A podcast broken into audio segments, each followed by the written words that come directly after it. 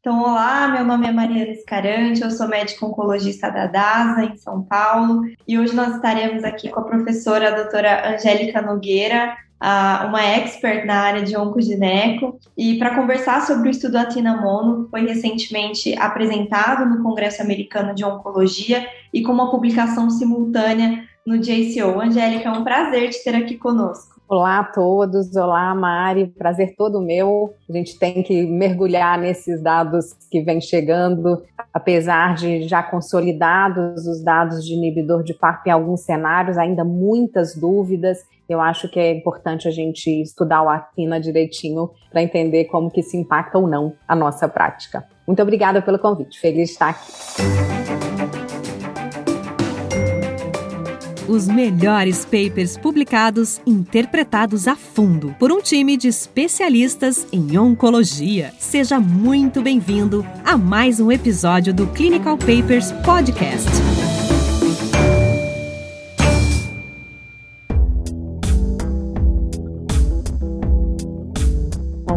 O Athena é um estudo que aparece depois de vários outros que o precederam com perguntas similares. Então, essa história de inibidor de PARP no frontline da manutenção, é, ela começou a ter seus dados apresentados na ESMO de 2018, com a apresentação do estudo Solo 1, que foi um estudo que explorou é, o uso de inibidor de PARP ou na população que deriva o maior benefício, que é a população BRCA mutada. Na ESMO do ano seguinte, 2019, foram apresentados ou, três outros estudos, o estudo velho, o estudo prima e o estudo Paola, que é, reforçaram o ganho com inibidores de PARP aí no frontline, ampliando, trazendo aí também o ganho não só na paciente com mutação de BRCA, mas também nas pacientes com um grupo maior de pacientes com deficiência de recombinação homóloga. Acho que esse é um ponto importante para a gente é, avaliar como é que foram selecionadas as pacientes do Atina e também o estudo Prima trouxe um pequeno ganho nas pacientes proficientes, deixando um pouco de dúvida, de, dúvida de, de, seleção das pacientes, visto que a deficiência de recombinação homóloga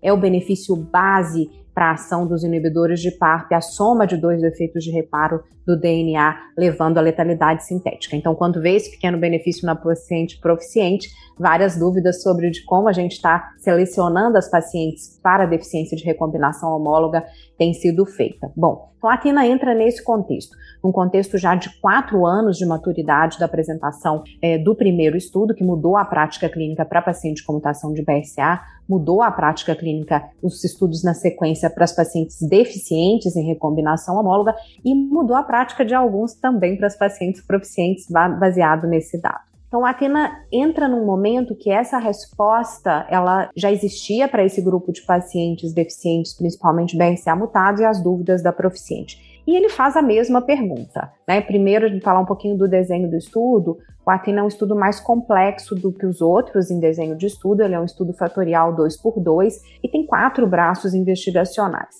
Então, tem o braço, o, o que foi apresentado na ASCO é, 2022 e que está publicado, é a comparação do é, inibidor de PARP rucaparib versus placebo. Mas há também um braço de nivolumab isolado, sem pacientes incluídas nesse braço, e um braço da combinação de nivolumab com rucaparib. Então, esse novo braço não apresentado, também mais 500 pacientes. Então, estudo bem grande e que vai trazer outras respostas. É, então, ele vem nesse contexto de investigar novamente um novo inibidor de PARP, cujo mecanismo de ação já conhecido não trazia grandes ganhos em relação aos existentes. Então, essa pergunta atual é uma pergunta que repete perguntas feitas. Aí eu deixo um questionamento. Eu tenho um desconforto, mas não tenho resposta. É que a primeira publicação desses dados no Clinical Trials é de 2018, novembro de 2018. Isso é após a ESMO 2018, a apresentação dos estudos do solo. Isso me traz um pouco de desconforto a inclusão de pacientes com mutação de BRCA nesse estudo, visto que a gente já tinha os dados de um robusto benefício com inibidores de PARP para essa população. Eu acho que isso precisa ser levado em conta e mesmo que o estudo já tivesse desenhado um pouco prévio, apesar da gente ter essa notícia no clinical trial ser posterior ao solo, acho que essas pacientes precisavam ter sido comunicadas, visto que esse dado estava super fresco, a inclusão de pacientes começa nesse momento. Bom, então o que, que o estudo pergunta? O estudo que a gente vai discutir hoje é, de novo, inibidor de PARP na manutenção.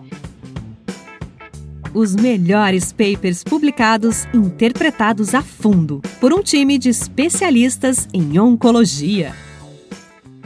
Quais as diferenças do, das pacientes incluídas no ATINA comparado a outros estudos. Tem um, uma questão que eu acho boa nesse estudo, é que não foi limitado aos, aos subtipos histológicos endometrioide seroso. As pacientes com deficiência de recombinação homóloga, a maioria estarão dentro desses dois subtipos, mas eu acho muito bem-vindo que a gente foque mais no biomarcador do que no subtipo histológico. Então, uma paciente, por exemplo, de células claras que tenha deficiência de recombinação homóloga ou o baixo percentual que tem mutação em BRCA, que não seja privada desse dado. Que para nós, na hora de usar, e se é essa paciente que cai no nosso consultório, não, não tanto incluída no estudo, isso vira um grande problema para as autorizações. Então, eu vejo com muito bons olhos o estudo focar mais em biomarcador para inclusão do que subtipo histológico. E aqui, então, as pacientes foram selecionadas nos outros estudos que a gente acabou de citar. A seleção das pacientes foi baseada na deficiência de recombinação homóloga pelo teste Miríade, que é um teste que é uma combinação de fatores que olha a mutação de BRCA por por si já define a deficiência de recombinação homóloga, a perda de heterozigosidade, o desbalanço telomérico ou grandes transições. Aqui, a seleção das pacientes ou foi mutação de BRCA ou perda de heterozigosidade, sendo usado o exame Foundation. Então, esse eu acho que é um outro ponto importante. O teste combinado, ele tem um valor de predição é, melhor de seleção de deficiência de recombinação homóloga, é o que as diretrizes recomendam. Então, a gente pode ter deixado um pouquinho de pacientes passarem como proficientes que, na verdade, tinham algum defeito de recombinação homóloga. Acho que de seleção de pacientes e desenho de estudo, esses são os pontos fundamentais que mais mereceram a minha atenção. Então foi ótimo esse compilado e, e assim, o fato de eles terem usado Foundation realmente chama a atenção e o que vai ficar então para nossa prática clínica, né? Nós não temos a, o registro do Rucaparib em bula no Brasil e não sabemos como isso vai vir no futuro, mas na eventualidade dele vir para o Brasil, qual é o teste que nós vamos usar, né? Então, nós aqui no Brasil temos acesso ao HRD1, que é uma validação aos moldes do que é feito no Myriad, eles usam exatamente os mesmos critérios. Mas será que a gente vai ter que fazer então alguma coisa aos moldes da Foundation para selecionar as pacientes para receber um outro inibidor de FARP? Se eu uso dependendo do inibidor de FARP da minha escolha, eu vou usar um teste diferente, como um companion diagnostic, como vai ficar isso, né? É, trouxe um pouco de confusão, porque os estudos usaram metodologias diferentes é, para determinar o biomarcador dessas pacientes. E o que foi visto, então, no resultado do estudo com o Rucaparib na manutenção?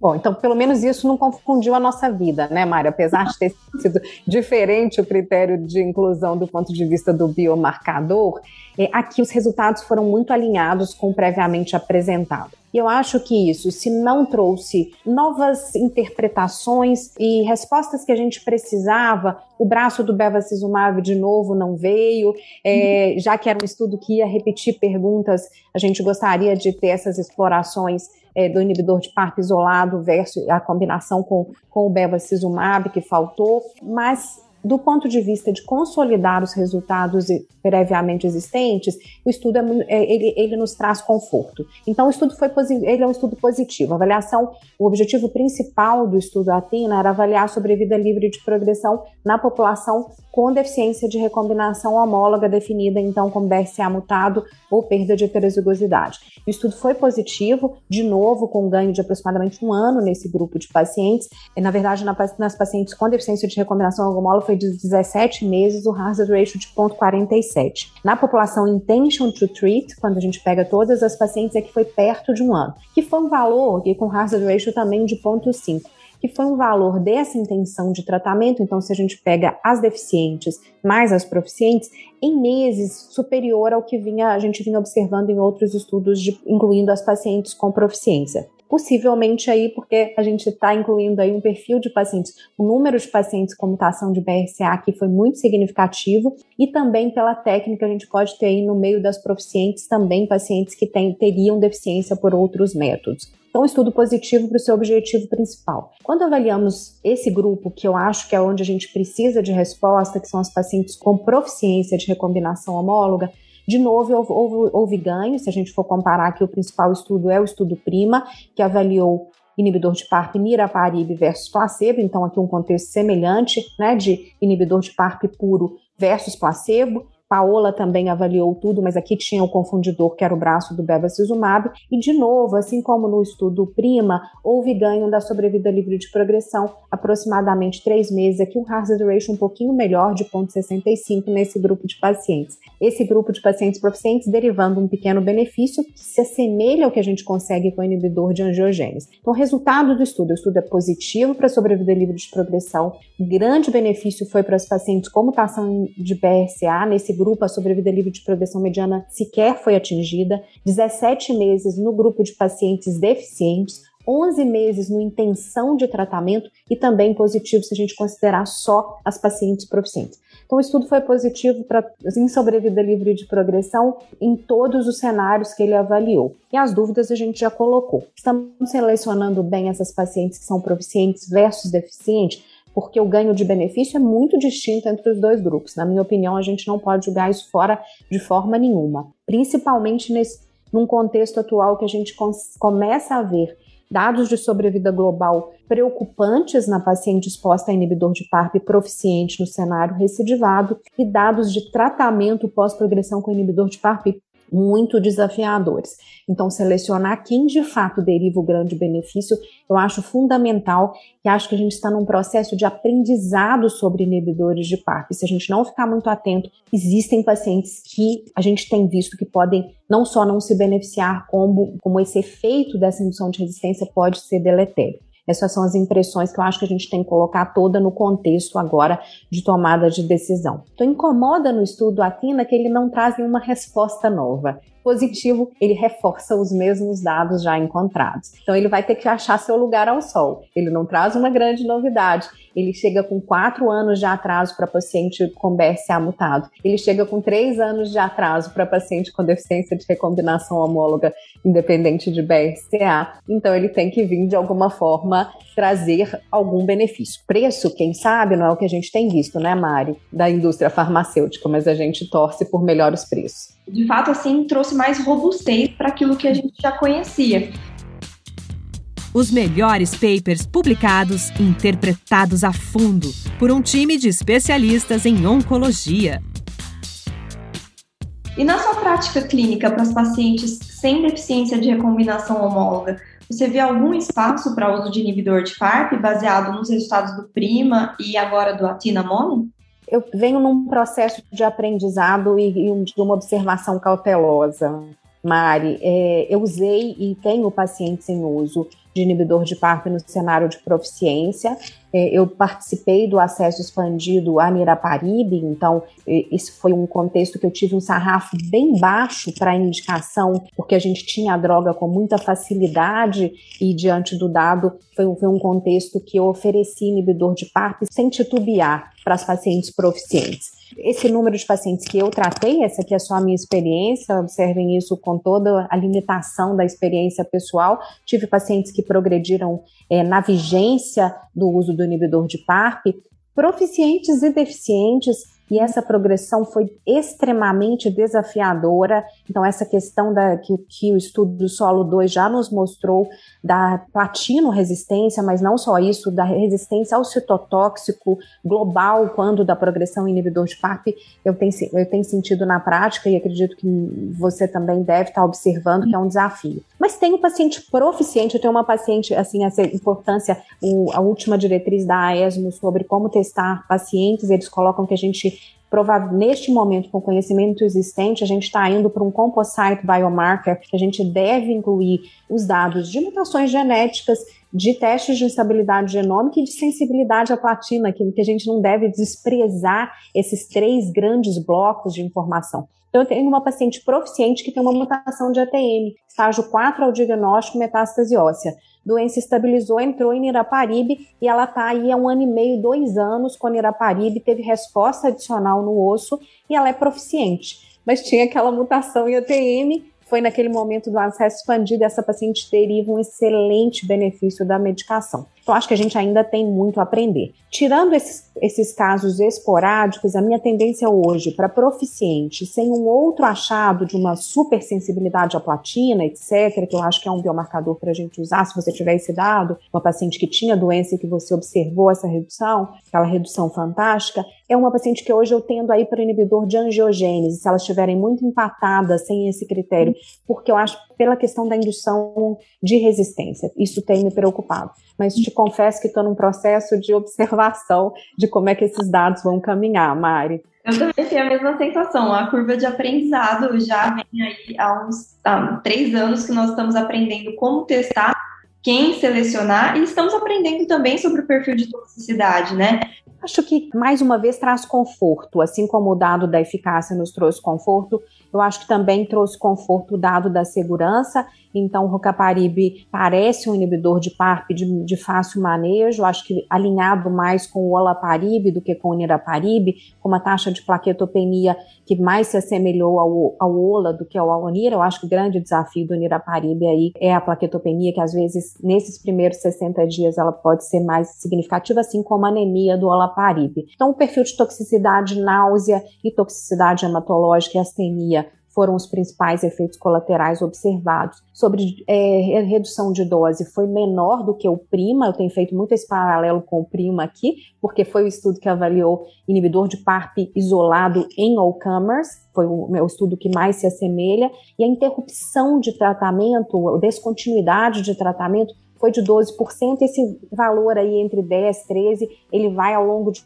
todos os estudos. Então a gente tem que aprender a usar inibidor de PARP, tem que aprender a fazer reduções de doses corretas e a tempo. E eu, eu brinco com minhas pacientes que a gente tem a lei dos 60 dias fazendo um paralelo aí com a nossa lei do SUS.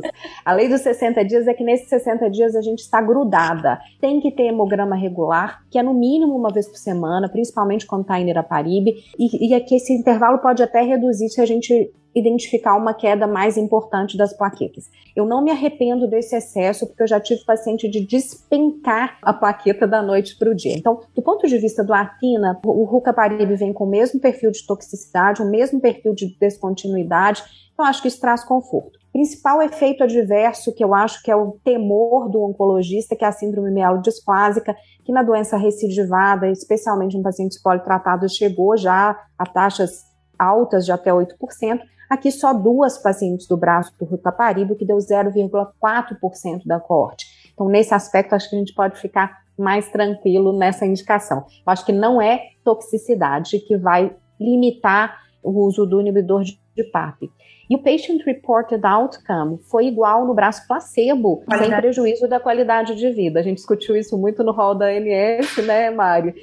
depois que as pacientes progridem no placebo, é que elas vão ter impacto na sua qualidade de vida, e nesse momento elas deixam de preencher os questionários. Então, o braço placebo sai sempre favorecido nesses Patient Reported Outcomes. Não é que não melhora a qualidade de vida, como ele melhora o tempo sem doença, que naquele momento ali é do placebo da progressão é que a qualidade de vida cairia. Não, essa interpretação da, da qualidade de vida é super importante. Acho que outro dado me chamou a atenção que eles reportaram um incremento, né, um aumento transitório de transaminases em algumas pacientes sem necessariamente ter lesão hepática. Aliás, não tinham lesão hepática, né? Super importante, para a gente não assustar. Não assustar e entender que isso pode estar relacionado ao caparibe e não, não houve lesão hepática de fato nas pacientes com aumento de transaminase.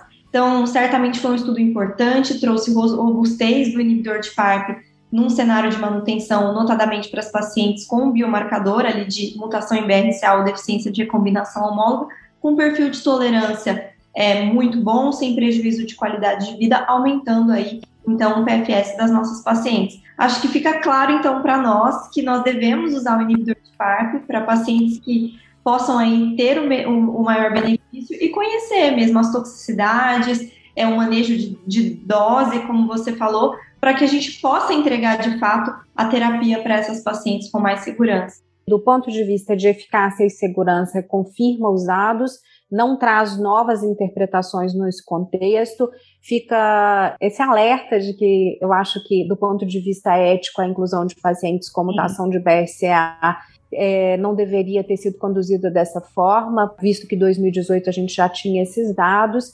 e que, mais uma vez, respostas que a gente precisava, como a comparação com o inibidor de angiogênese, que talvez teria para a gente ver no proficiente o que, que aconteceria se negativo, o uso de rucaparib teria sido igual ou superior ao uso de beva nesse contexto de pacientes. Faltou isso, mas corrobora os dados prévios. Que venham mais e com melhores preços, né? Então, se chega atrasado na festa, que ele entregue algo a mais aí e quem sabe acesso seria muito bem-vindo. Principalmente para nossa população tão carente ainda dessas medicações para via oral. Tomara que no futuro próximo a gente tenha aí uma boa notícia com a incorporação de inibidores de PARP no rol. Torcendo, torcendo. Vamos juntas nessa. Muito obrigada, Angélica. Foi ótimo, foi uma aula. Como sempre, deu show e contamos com você aqui em outros episódios do Clinical Papers. Obrigada. Podem contar sempre, uma honra imensa estar com vocês. Parabéns pela iniciativa.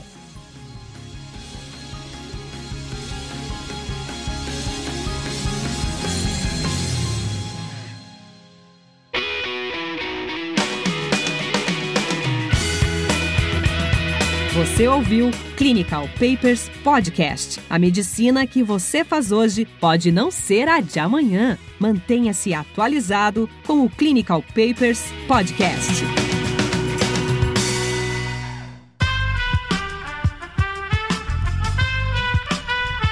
Esse podcast foi editado por Aerolitos Edição Inteligente.